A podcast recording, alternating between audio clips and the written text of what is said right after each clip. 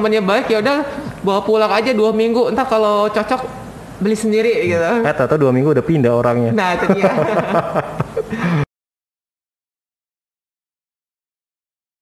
Listen, listen, listen, listen.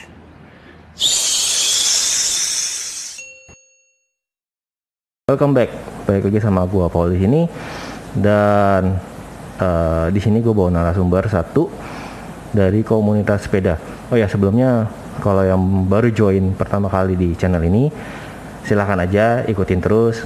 Kita ada beberapa channel dari eh, episode-episode sebelumnya. Nah, Oke sebelum sebelumnya kita kenalin dulu narasumber kita. Silahkan.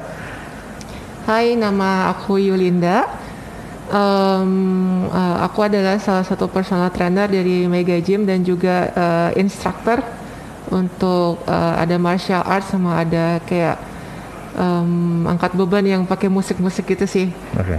Ya.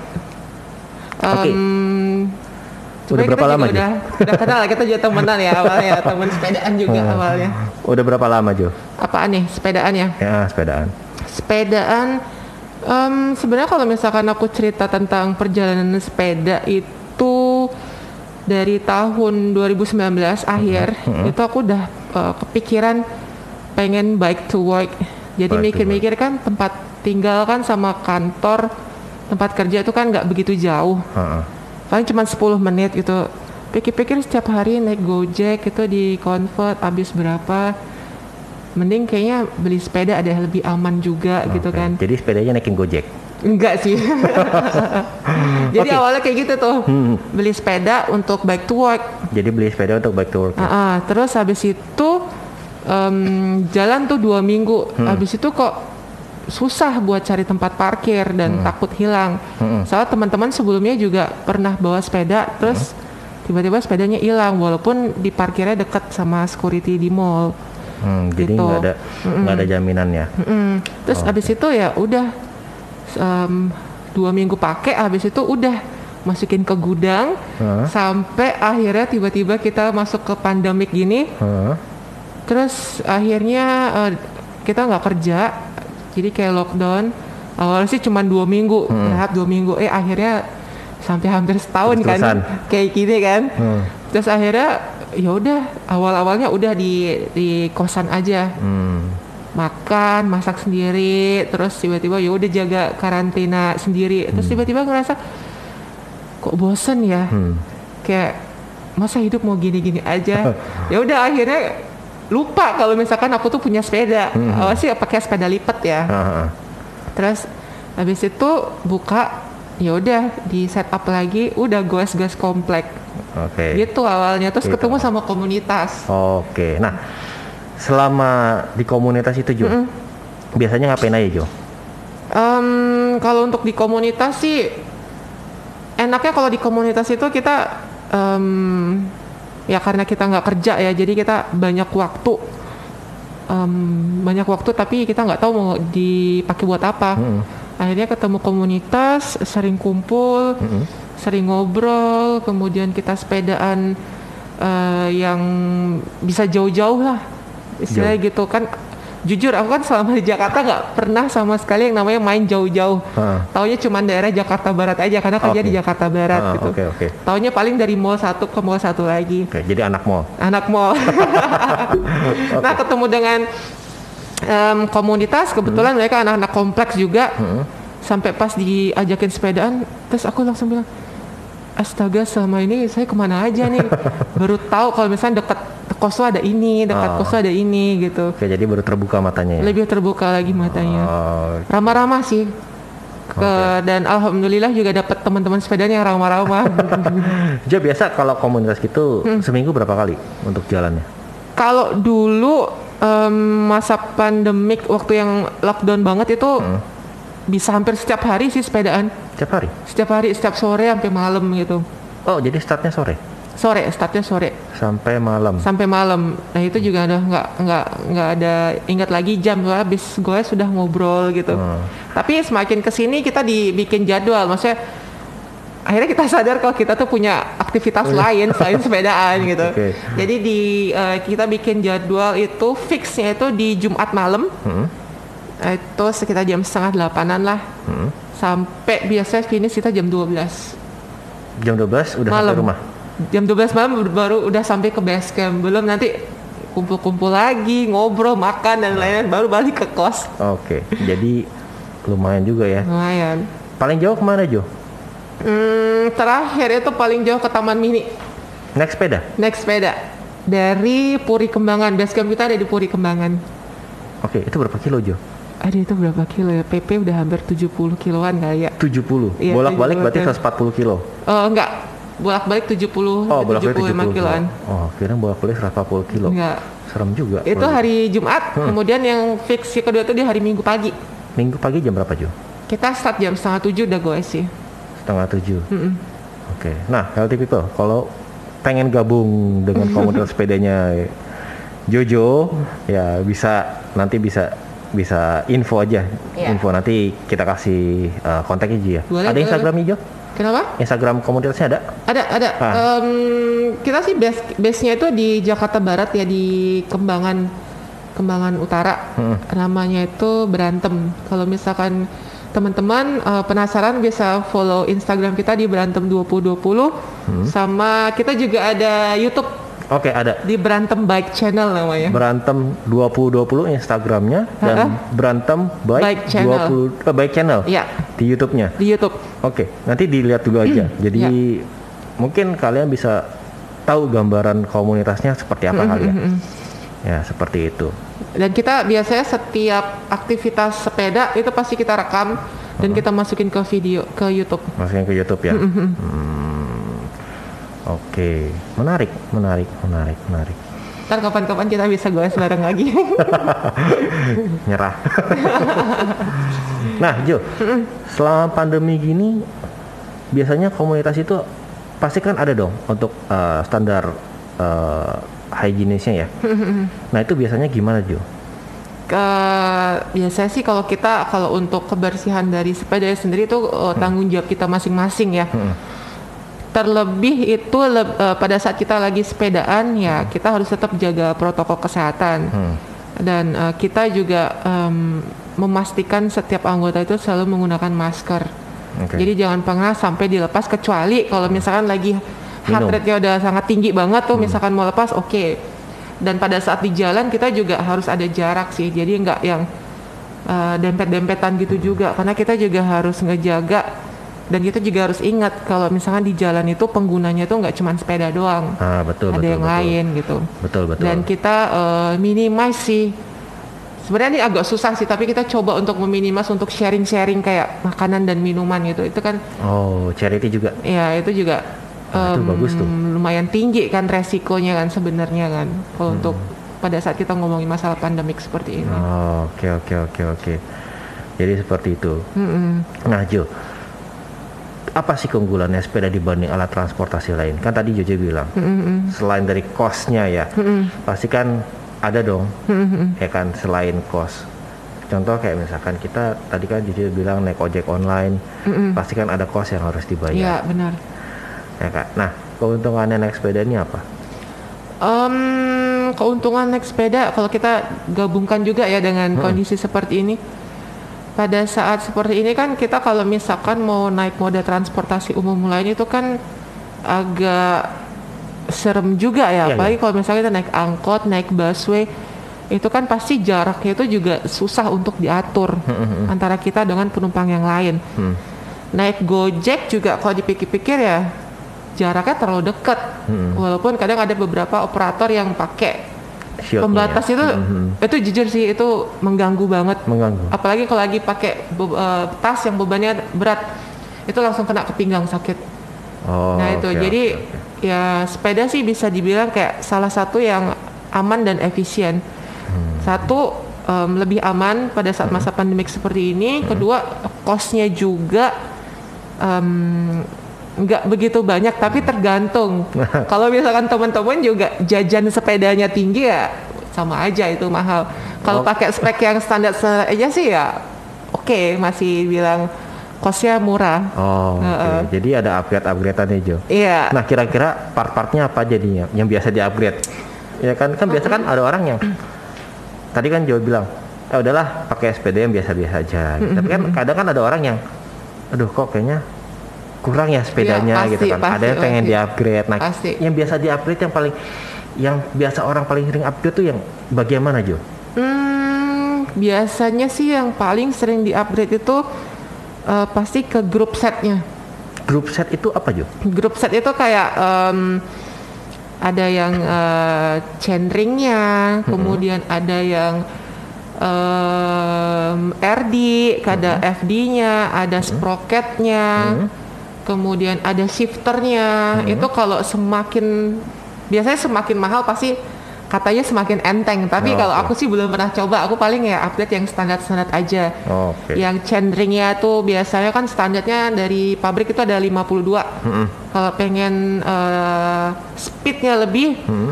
jadi kan setiap kita goes itu kan em, kalau misalnya 52 paling jaraknya let's say lah 2 meter. Tapi Hmm. kalau misalnya kita em, pakai chainringnya itu yang lebih gede, misalnya 58 atau 60 itu sekali goes bisa sampai 3 meter gitu. Hmm, Oke, nah berarti itu yang semakin beda. semakin gede chainringnya berarti semakin semakin Semakin jauh, semakin jauh gampang juga. ya? Eh, dan itu nggak cuma chainring doang, pengaruh juga dari sprocketnya juga gitu.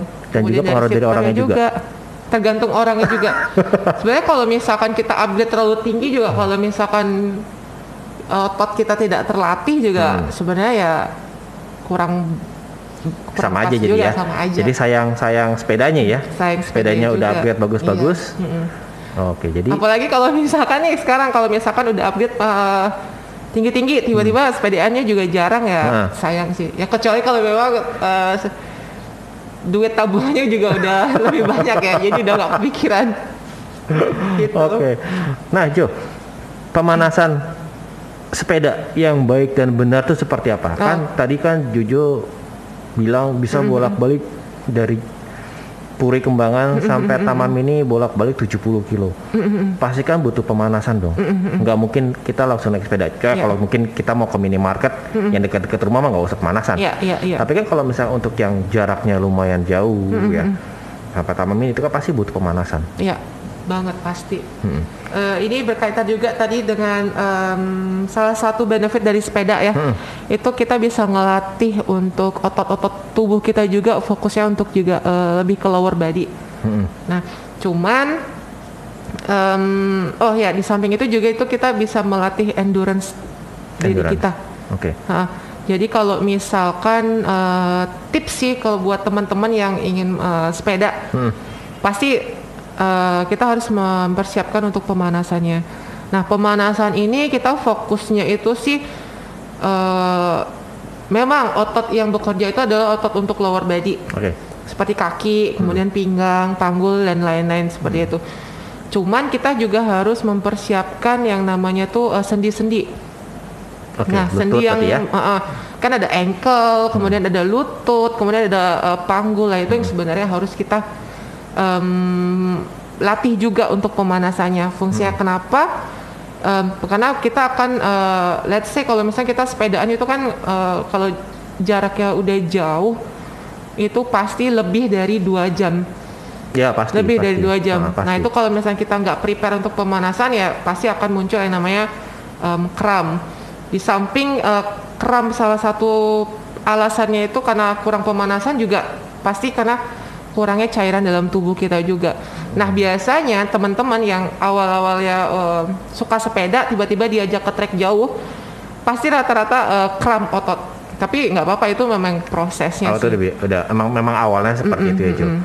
Kem- Kemudian kalau untuk pemanasan sih untuk simple em, kayak squat, terus ditambah dengan rotation. Oh, oke, kemudian fungsinya apa dikasih rotation walaupun kita latihan eh, lower body, Hmm? Tetap otot upper body juga sebagai stabilisasi juga. Oh, Oke, oke, oke. Pada saat kita eh, pegang handle itu kan pasti eh, spine kita juga berpengaruh, posisi spine yang tidak nyaman juga akan membuat pinggang kita sakit seperti itu Hmm, Oke. ada squat, kemudian ada lunges, kemudian kalau misalkan eh, ada bisa plank juga karena stabilisasi juga untuk core.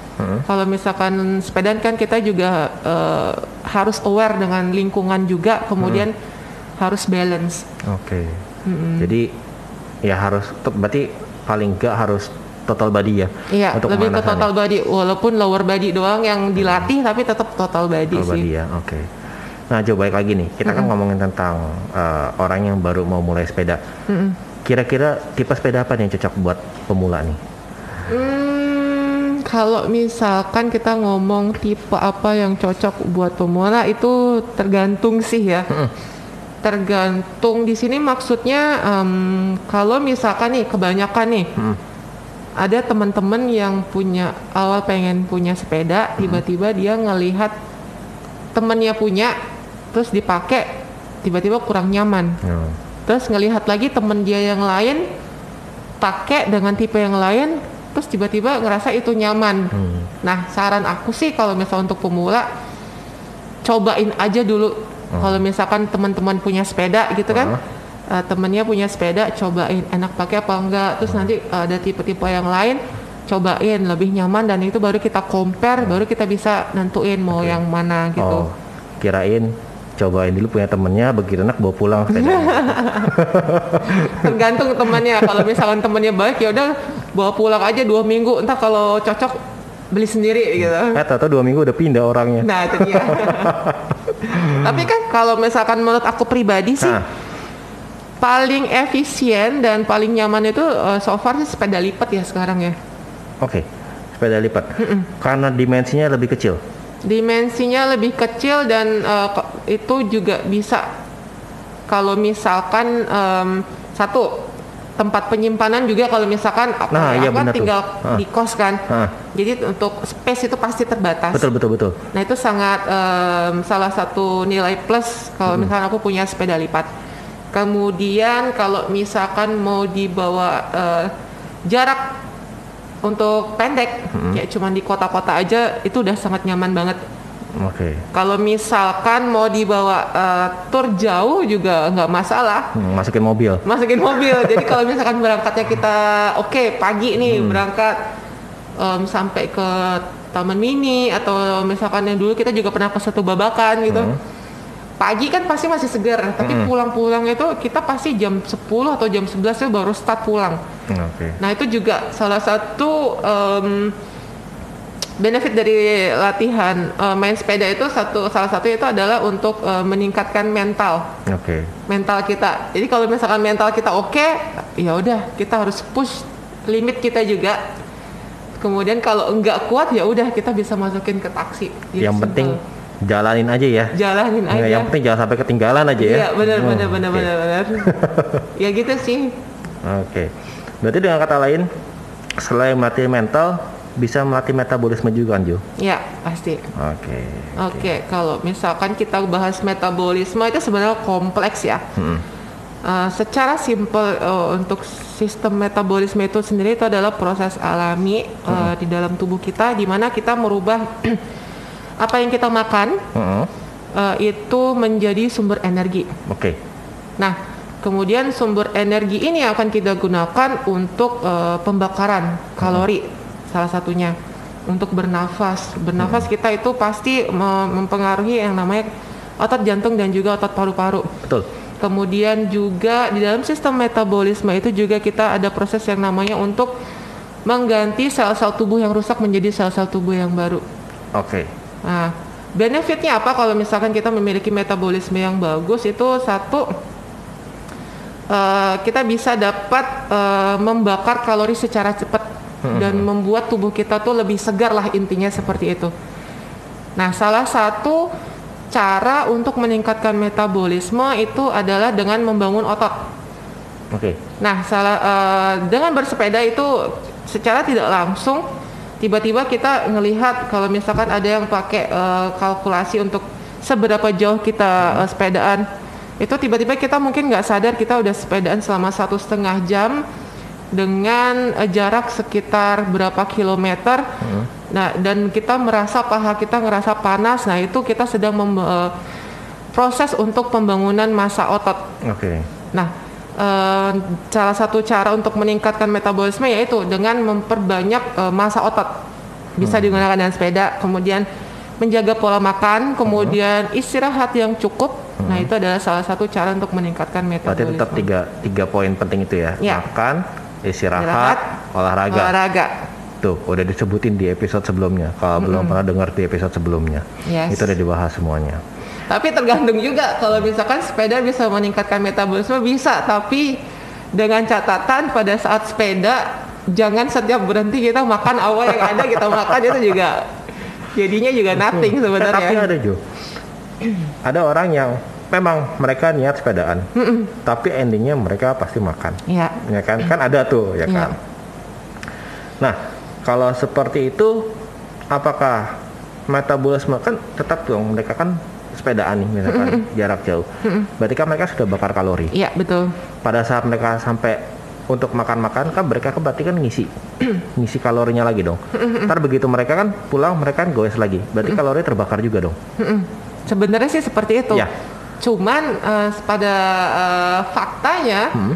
kalau misalkan kita ini ngomongin eh, masalah kalori ya, ya eh, kalau misalkan kita ingin menurunkan berat badan itu kan kita pasti ada yang namanya eh, defisit kalori. Jadi Ya, betul. kalori yang masuk itu seharusnya tidak boleh lebih dari apa yang kalori yang keluar. betul betul Kalau misalkan kita punya kalori em, kayak eh, basal metabolic rate itu adalah kebutuhan kalori kita per hari.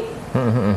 Itu pada saat kita hanya beristirahat. betul Tapi kalau kita bahas kalau misalkan kita ada sepedaan, ada kerja itu pasti akan ada tambahannya Tambahan kurang lebih lagi, betul. 1,2 sampai 1,7 dari total BMR itu. Hmm, hmm. Nah, kalau misalkan let's say per hari kita butuh 2500 kalori. Nah, kalau misalkan hanya untuk ber, kita eh, organ kita bergerak pada saat kita beristirahat aja itu sudah eh, menghabiskan 1300 berarti kita masih ada sisanya kan. Hmm, hmm, betul Oke, kita sepedaan. Kemudian eh, let's say sepedaan satu jam kurang lebih 400 sampai 500 kalori. Setiap kita berhenti kita makan kadang kita nggak sadar yang kita masukkan itu bahkan bisa sampai 700 sampai 1000 kalori. oke Nah, itu yang akan menjadi eh, surplus padahal kita pengennya itu adalah defisit. defisit Nah, gitu. Jadi kalau misalkan kita mau makan eh, habis sepedaan, it's okay. Cuman kita harus pilih-pilih makanannya itu. oke jadi tetap aja nggak boleh makan sembarangan ya ya benar benar benar. Boleh sih tapi cuman ya mungkin eh, porsinya aja yang Dikurangin. dikecilin, dikurangin. oke paham paham paham nah Jo Mm-mm. kan sepeda lagi booming sih- nih sekarang nih ya kan di mana mana orang pasti sepeda di mana mana orang pasti sepeda Mm-mm.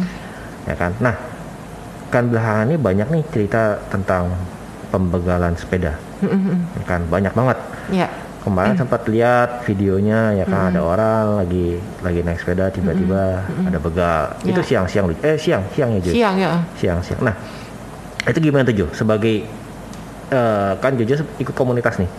Gimana cara menjaga diri kita sendiri dari dari pembegalan seperti itu Jo Oke, itu juga sebenarnya aku juga dapat beritanya sih. Dan sebenarnya itu juga bukan berita pertama yang kita dengar tentang pembegalan sepeda. Hmm. Em, di sini sih eh, biasanya nih kalau misalkan aku ngomong dengan komunitas karena jujur sejak aku ikut komunitas aku udah jarang yang namanya sepedaan sendiri. oke Karena sekarang tuh kayak udah ada mindset kalau misalkan aku sepeda sendiri tuh kayak danger sih sebenarnya. Oh, oke oke Walaupun kadang kita eh, sepedaannya tuh siang atau sore. Hmm, Bahkan eh, kalau misalkan aku pulang kerja gitu eh, ngelihat ada cewek sendirian naik sepeda, terus tiba-tiba nggak jauh di depannya ada cewek juga. Hmm. Dan itu eh, menjelang maghrib gitu, sebenarnya itu udah riskan banget sih. riskan ya oke Mm-mm. Eh, yang kita lakuin sih dengan komunitas itu di dalam komunitas itu kita eh, sudah set ya pada saat kita udah ada jadwal untuk sepedaan misalkan eh, nanti malam sebenarnya nanti malam ada jadwal oh sepedaan ada sih. ada ntar Mm. malam Eh, kita pasti akan set dulu karena kita sudah dibagi tugas hari ini siapa yang akan menjadi kapten. Jadi Oh, nggak oke. cuman dalam olahraga sepak bola, basket yang ada kapten. Nah. Dalam sepedaan di dalam komunitas kita juga ada kaptennya. nah kapten tuh biasa ngapain Jo Kapten ini eh, kita akan eh, dia akan memimpin, dia akan lead, Hmm, Eh, dia akan lead, kemudian dia juga akan kontrol untuk em, member yang lain. Hmm. Tapi dia nggak bisa kerja sendirian, oke dia harus ditemanin sama em, koordinator jalan. Jadi dia yang menentukan jalan mana yang akan Lalui. dilalui. oke Kemudian eh, di titik mana kita akan beristirahat. Hmm, Kemudian juga koordinator juga akan eh, bertugas uh, kontrol juga dengan kapten. Kalau misalkan ya kita kan nggak tahu kan um, level fitness orang Beda-beda dalam kan, sepedaan. Ada yang misalkan udah sampai 500 meter ke depan tiba-tiba temannya ada yang ketinggalan tengah ada yang di belakang. Betul. Nah tugasnya koordinator itu ya udah em, dia kita juga ada HT ya pakai HT. Jadi eh, kita ada tiga dua dua HT. Jadi yang depan sama yang belakang. Oke. Jadi nanti yang depan akan ngecek di belakang aman apa enggak. Oke. Nah nanti yang di belakang misalnya stop di sini ada trouble, Oke. stop di sini kejauhan. Yang depan tolong pel- lebih pelanin lagi. Oke. Nah itu dari tugasnya untuk kapten sama koordinator. Oke. Nah, setelah, selain itu kita juga ada yang tugasnya untuk ngeblok jalan. Ngeblok Jadi jalan kalau misalkan kita lagi di lampu merah atau apa gitu, dia yang nutupin jalan dulu. Tapi kita harus sesuai dengan aturan ya. Hmm. Pas lagi lampu hijau, jangan kita yang pas lampu merah kita tutup jalan itu nggak mungkin. Oh, iya, iya. Kita bisa ditabrak. Ah, ah. Jadi kita stop di situ, terus kita suruh anak-anak kita sepedaan maju, udah selesai baru baru ya itu jalan. baru kita jalan. Oke. Gitu. Menarik komunitasnya. Iya. Menarik komunitasnya. Boleh, boleh nih. Ya, Ya, selain boleh. itu kita juga ada yang seksi kesehatannya, kemudian ada seksi dokumentasinya juga. Udah berapa jumlah orangnya Jo? Membernya? Di dalam grup sih sudah ada 45 orang. Berarti sekali jalan 45 orang itu. Hmm, kalau untuk full 45 orang sekarang udah agak susah ya karena em, kan Udah sekarang kita udah masuk ke new normal lagi. Jadi em, jam kerjanya juga udah susah untuk dikumpulin jadi satu. Biasa berapa orang Jo? Hmm, kita biasanya tuh 15-an ke atas dalam satu kali riding. Oke. gitu. Jadi kalau misalkan kita udah sistem kayak gitu, dalam hati itu sendiri juga, wah Aman ya? sepeda ini ngerasa aman gitu. Terus kadang kalau ngelihat yang kasus seperti itu ya mungkin karena em, aksi begal itu mereka berani kalau misalkan anggota yang sepedaan itu juga em, terlalu sedikit. Oke. Jadi kalau misalkan eh, agak ramean mungkin mereka juga agak mikir dan biasanya kalau misalkan ramean kita pasti ada yang ngasih informasi eh hati-hati deh kayaknya yang di belakang itu agak mencurigakan atau yang di depan tuh mencurigakan kita cari yang lain jalan lain Oh, oke. gitu. oke. Terus em, biasanya sih kita ngusahain kalau misalkan lagi sepeda tuh tidak yang mencolok banget sih ya. Contoh kan kalau misalkan usahain kalau aku sih biasanya eh, usahain nggak bawa tas yang kayak selempang gitu kan. Ah, ah. Nah, itu sebenarnya agak membahayakan sih. Eh, kalau misalkan kita goes ya udah gunakan yang bawa kebutuhan yang eh, ini aja yang penting-penting aja kayak uh, Dompet. bawa uang gitu jangan sedompet dompetnya jadi kita ya let's say lah bawa ID sama uang cash aja. Kemudian handphone udah charger sih aku kira nggak perlu ya karena Ya kan nggak mungkin udah- juga main sepeda sambil iya sambil ngechat kan. jadi make sure pada saat sebelum itu kita eh, siapin dulu nih Hmm. eh, baterai kita full. Jadi pas pulang udah pas udah tinggal berapa persen baru kita udah sampai rumah gitu Oh, oke. itu sih em, usahakan minimas jangan tidak jangan sampai mencolok banget Oke. Uh, saran juga buat teman-teman kalau misalkan punya sepeda yang em, lumayan Heeh. ya jangan sepedaan sendirian sih harus eh, em, ramian kalau misalkan perlu ya kalau ada budget ya bisa sewa untuk polisi dulu kayak gitu kan biasa kayak ibu-ibu kan seperti itu ya Oke. Oke, nah jadi eh, seru juga komunitasnya kalau kalau Hmm. dilihat ya. Jadi lebih profesional juga ya. Iya, kita coba sih. Dan Iya, kita coba em, visi kita ke depan sih em, lebih ke kita pengen bangun komunitas seperti ini biar apa? Biar komunitas lain tuh sadar kalau misalkan eh, standarisasi untuk sepedaan tuh seperti ini gitu. Apalagi kalau kita ngomongin grup. Mm-mm. Em, satu lagi, kalau setiap kita goes itu kita em, ada yang namanya mekanik. Ya. Nah, itu fungsinya apa? Em, kebetulan kan eh, komunitas kita itu eh, latar belakangnya banyak. Ada yang karyawan, kemudian ada yang swasta, Betul. Kemudian ada yang mekanik bengkel sebenarnya untuk sepeda juga ada, mekanik motor dan lain-lain. Jadi kita berdayakan semuanya. Oke. Jadi kalau misalkan ada trouble di jalan, Iya. udah ready semuanya ya ya. udah ready dan biasanya sih eh, mekanik itu bawa box sendiri yang isinya itu adalah semua kunci-kunci Oke, kunci Jadi- rumah. Mm-mm. dan juga kita selalu sediain eh, ban dalam sih karena Oke. itu penting bahkan dulu pernah pada saat kita goes itu di daerah dekat Bundaran HI tiba-tiba kita diberhentiin sama anak-anak muda. Hmm. dia bilang mau pinjam kunci L. Ya udah karena kita punya ya udah kita simpen kita bawa kita kasih pinjam. Dan kita juga edukasi mereka kayak next time kalau sepedaan kalian harus punya ya gitu karena ini penting banget Terus kalau udah pinjam balikin ya. Iya. Jangan udah pinjam tiba-tiba orang orangnya hilang, udah pulang gitu kan. Kita Itu kita dia. kurang, kurang kunci satu. Oke, oke. itu sih dan kita juga harus uh, prepare kalau sebelum goes Mhm. kita harus tahu kondisi sepeda kita seperti apa Nah, cara ngerawatnya seperti apa, Ju? Cara Nah. ngerawat sepeda yang baik dan benar. Kan ada ada orang yang ya udahlah yang penting cuci. Nah kan? Ya udahlah yang penting rantainya kasih minyak. Udah Ya. beres, that's it. Selesai. Nah, gimana cara ngerawat sepeda yang baik dan benar? Oke, eh, untuk merawat sepeda, kalau misalkan yang sering aku lakuin nih, hmm, oke sebelumnya kita, aku mau cerita dulu untuk kita prepare untuk sepedaan dulu ya. Boleh, boleh, boleh. Nah, kalau untuk prepare sepedaan itu eh, biasanya nih yang aku lakuin, hmm, aku akan cek untuk anginnya dulu, Hmm. angin dari bannya. Mhm. Kemudian aku akan cek untuk lampu. Mhm. Uh, aku harus make sure aku sudah cas sebelumnya karena aku gunakan lampu yang rechargeable. Mhm. Kemudian aku cek untuk uh, belnya apakah berfungsi apa enggak. Hmm. Kemudian aku biasanya cek untuk rem. Oke, rem. Iya, rem apa paling penting. Nah itu um, aktivitas rutin sebelum goes. Hmm. Oke. Uh, aktivitas uh, pelengkap lain ya pasti kalau misalkan mau sepedaan wajib Helm. menggunakan sepatu, menggunakan helm. Uh, kalau bisa menggunakan sarung tangan karena itu bisa untuk mengurangi Gesekan. getaran. Hmm. Oke, Kemudian udah selesai, selesai goes biasanya pakai lap yang setengah basah atau kanebo. Hmm. Itu tinggal dilap aja. Karena kalau kita cuci terlalu sering juga em, kasihan juga apalagi kalau misalkan part-part sepedanya tuh ada yang terbuat dari besi. Oh, karatan. karatan. Kalau misalkan dari aluminium nggak masalah. Oke, oke. oke. Kemudian biasanya seharusnya Hmm. Hmm, iya sebulan dua kali lah kita eh, karena anggota dari sepeda itu eh, bis- eh, mekanik mekanik di bengkel sepeda sendiri.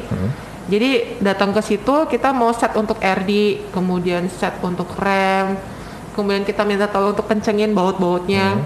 Jadi kalau misalkan teman-teman ngelewatin trek-trek yang lumayan, nah itu harus dicek untuk em, bautnya kendor apa enggak karena itu akan bahaya sih. Oh, oke. Gitu Jadi- sih. Jadi seperti itu partnya harus dicek benar-benar satu persatu ya cuy. Ya, benar benar benar benar. Oke, menarik. Nah Jo, kalau mau gabung komunitas gimana Jo? Gabung komunitas kalau misalkan em, untuk sekarang sih kita udah ada ketentuan ya. Heeh. Karena kita em, di sini juga nggak pengen em, pada saat eh, kita terima komunitas terus kita masukin grup tiba-tiba dia eh, jarang muncul. Heeh. Itu kita em, sangat menghindari itu sih sekarang. Jadi kalau misalkan ada teman-teman yang mau goes sama kita, kita welcome. Heeh. Kita juga akan lihat dia apakah dia beneran mau ikut goes atau enggak.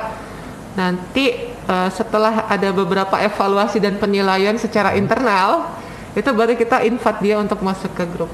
Oh, Dan kita eh, lagi proses untuk bikin kayak kartu anggota. Kemudian eh, untuk seragamnya juga nanti akan dilengkapin juga. berarti ada seragamnya juga ya? Seragam sih udah ada. Oke. Dan ini kita lagi mau bikin untuk seragam baru nanti. Oh, jadi prosesnya Biar lebih seperti itu. semangat. Jadi prosesnya seperti itu lumayan ya. Oke, oke, oke, oke, oke. Jadi biar kita tahu kalau misalnya sepedaan gitu, eh itu eh, komunitas ini. Hmm. Kan sekarang kan orang kan gitu kan kalau sepedaan em, yang dilihat kan eh, Seragamnya. seragamnya. Hmm. Wah ini dari mana, ini dari mana gitu. Oh, oke. Berarti kalau komunitas satu komunitas ketemu sama komunitas lain di jalan sering sapa dong. Harusnya seperti itu. Kenyataannya? Em, kalau aku pribadi dan kita kita juga kalau misalkan eh, yang di berantem em, kita selalu misalkan lagi sepedaan nih, ada apa kita selalu eh, saling pencet bel Oke. dan saling eh, biasanya kita saling sapa. Ya, mari seperti itu. Keren, menarik, menarik. Itu yang harus tetap kita em, junjung ya. Kalau Hmm. misalkan kita sesama pengguna jalan, eh, kita nggak pandang ini komunitas apa komunitas apa, jadi kita harus saling support juga dan em, saling mengingatkan untuk eh, selalu eh, bersepeda dengan aman dan em, nyaman. Oke. Gitu. Jadi seperti itu. Jo terakhir saran dong Jo. Saran untuk pesepeda ya. Iya. Hmm, kalau misalkan sekarang sih untuk saran kalau misalkan satu untuk safety ya. Mm-mm. Untuk safety make sure pada saat sebelum kita sepeda itu kita harus cek dulu untuk kondisi sepeda seperti apa dan uh, kita juga harus make sure kondisi tubuh kita. Jadi jangan sampai kalau misalkan kita um, ada jadwal sepedaan misalkan em, pagi jam setengah tujuh. Kalau dikiranya kita eh, tubuh kita itu kurang tidur atau em, kurang enak, kurang enak badan lah istilah gitu, kita jangan paksain karena itu akan berpengaruh dengan keamanan kita nanti di jalan. Jadi untuk safety-nya itu dari em, sepeda itu sendiri, kemudian dari tubuh kita sendiri, sama dari pelengkapnya. Uh, ada sepatu, kemudian ada helm dan juga ada uh, sarung tangan. Kemudian tips lainnya em, selalu bawa botol minum. Oke. Nah itu sangat penting banget dan jangan sampai kita eh, dehidrasi banget karena itu akan berpengaruh pada em, kemampuan kita. Kalau misalkan kita lagi long trek itu akan sangat berat banget. Kemudian jangan sampai eh, jangan malu untuk bilang sesama anggota tim kalau misalkan lelah kita eh, kasih tahu. Oke. Karena kan setiap level orang kan beda-beda. Jangan sampai push diri kita, jangan sampai akhirnya yang eh, belakangan kita dengar juga banyak orang yang terlalu memforsir tubuh dia terus tiba-tiba heart Collapse. terlalu tinggi kemudian collapse. Nah itu eh, harus diperhatiin juga. Kemudian saran lagi kalau misalkan eh, kita goes mau itu komunitas ataupun mau cuman dua orang tiga orang kita harus tahu sedikit tentang prosedur dari CPR. Mhm. Jadi kadang kita nggak tahu tiba-tiba collapse kita harus cek dulu apakah sorry itu saya masih bernafas atau enggak. Kemudian kita harus call ambulans dan lain-lain. Selama eh, selagi kita nunggu pertolongan datang, kita udah tahu apa yang harus kita lakukan. Oke. Itu Jadi knowledge itu penting juga Jo ya. Penting banget. Oh. Kemudian pada saat di jalan kita juga harus patuhi aturan-aturannya. Kemudian saling respect dengan pengguna jalan yang lain, saling respect juga dengan sesama uh, pengguna sepeda. Kemudian terakhir masukan sih buat teman-teman kalau memang misalkan menggunakan uh, sepeda yang spesifik untuk sport, sport spesifik, usahakan itu gunakanlah jalur yang sesuai gitu. Kadang kan ada orang yang mem- dengan speed yang tinggi, dia ngelewatin jalan yang rame dengan eh, pesepeda yang lain itu aku bilang sih kurang tepat ya. Iya, kadang ada yang tiba-tiba langsung nyebrang gitu kan. Hmm, benar. Langsung motong jalan gitu. Hmm, Padahal kalau misalkan untuk yang sport spesifik, mereka pasti eh, mainnya pakai angka. Misalkan minggu ini kita mau pakai pace berapa gitu. Hmm. Kalau misalkan penem- pemilihan uh, track yang nggak pas, kalau itu sih kalau aku bilang kurang bijak sih. Kalau memang mau seperti itu, cari tempat atau bisa sewa, Sewa. satu tempat gitu untuk latihan yang Atau di lebih komplek khusus. aja ya sekalian Iya, ya. benar benar benar benar. Oke oke oke oke oke jadi seperti itulah gambaran eh, tentang sepeda ya Jo ya. Oke Kapan kita sepedaan bareng lagi? nanti Jo eh, lagi prepare dulu ya. Iya, Kan katanya mesti prepare mental dulu. Ya, Ini mental belum prepare sama sekali Jo. belum prepare ya. Tapi memang sih hmm, sekarang kalau kita udah masuk ke new normalnya, pasti udah kerjanya udah mulai normal. Iya. terus mau sepedaan lagi itu rasanya aduh ntar kalau misalkan aku push ntar akunya ini lagi Mm-mm, itu. pernah itu kejadian kayak gitu em, kau kan eh, instruktur juga habis ngajar Hmm. kelas Hmm.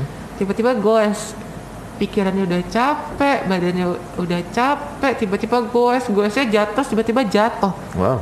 jatuhnya kenapa gara-gara cuman ada polisi tidur Lah, karena ngegripnya tuh nggak kenceng dibangunin aja polisi Jo. Iya. Bangun, gitu. Bangun, jangan sini gitu. makanya padahal yang lain fine fine aja cuman gara-gara meleng terus tiba-tiba jatuh udah. Oke. itu juga teman juga ada. Kalau misalkan nggak tahu dia percaya apa nggak percaya. Hmm. kalau misalkan kita lagi goes kita jangan hmm, istilah bahasa Jawa sih sambat ya. Nah, ngeluh gitu.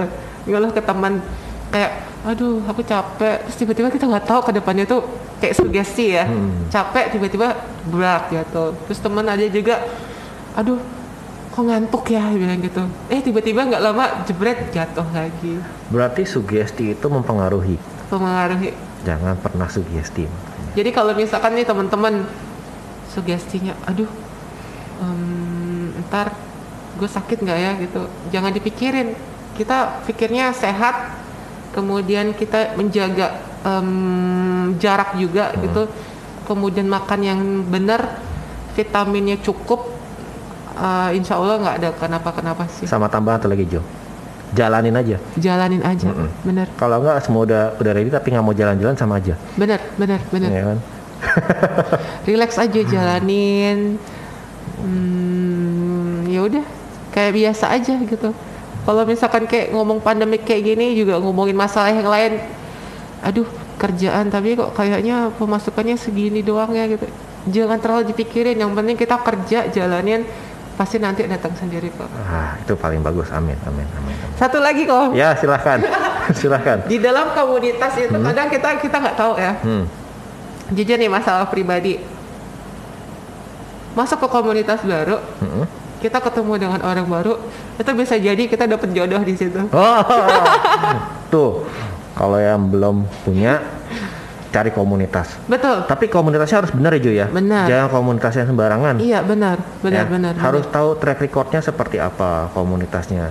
Terus harus tahu juga profesionalismenya mereka seperti apa benar gitu. Jadi jangan cuma yang penting ngumpul, terus gue sana gue sini, nggak indahin peraturan, ya kan? Ya saya enak-enaknya aja mau ke mana, akhirnya kececer-cecer, ya kan? Itu kan juga bahaya buat mereka juga. Benar, Jadi benar. better cari komunitas yang bisa ngebangun kalian, ya kan? Yang bisa membimbing kalian dan juga bisa membuat kalian merasa aman dan nyaman. iya betul Nah, jadi seperti itu. Gitu. nih gara-gara komunitas juga nih dapat jodoh Wah, kan? ntar tanggal 22 aku merit kok Dua-dua ini. Iya, Wah. eh, congratulations ya. kalian aku mau kasih undangan ya, aku nanti Ah, boleh boleh. undangannya. Congratulations, Jo. Congratulations. Gara-gara pandemik, sepedaan, masuk komunitas, dapat jodoh, mau merit. Wah. Indah sekali hidup. Salah satu tips buat teman-teman juga. Indah hidupnya, benar. Congratulations sekali lagi, Jo. Thank you, thank Congratulations. you. Gak nyangka ya. Mm-mm. Di dalam kesusahan itu ada Pasti ada jalan keluar. ada jalan keluarnya. Hmm. Oke oke oke eh, healthy people. Eh, paling kita sampai sini aja. Eh, Jo nanti kalau diundang lagi jangan bosan-bosan ya. Hmm, Pasti, pasti, pasti seru. Masih banyak yang mau Ah. kita sharing-sharing lagi. Mungkin next episode-nya kita bakal bahas ya tentang aktivitas Jo sebagai yang lainnya kan ada yang kan, lain. itu Oke. kita akan bahas di situ. Siap. nanti. Tinggal atur eh, waktu aja. mm, Oke, eh, sebelumnya thank you banget Jo udah datang. Sama-sama. Oke, eh, healthy people sampai sini dulu. Sampai ketemu lagi di next episode-nya dan ciao. Bye.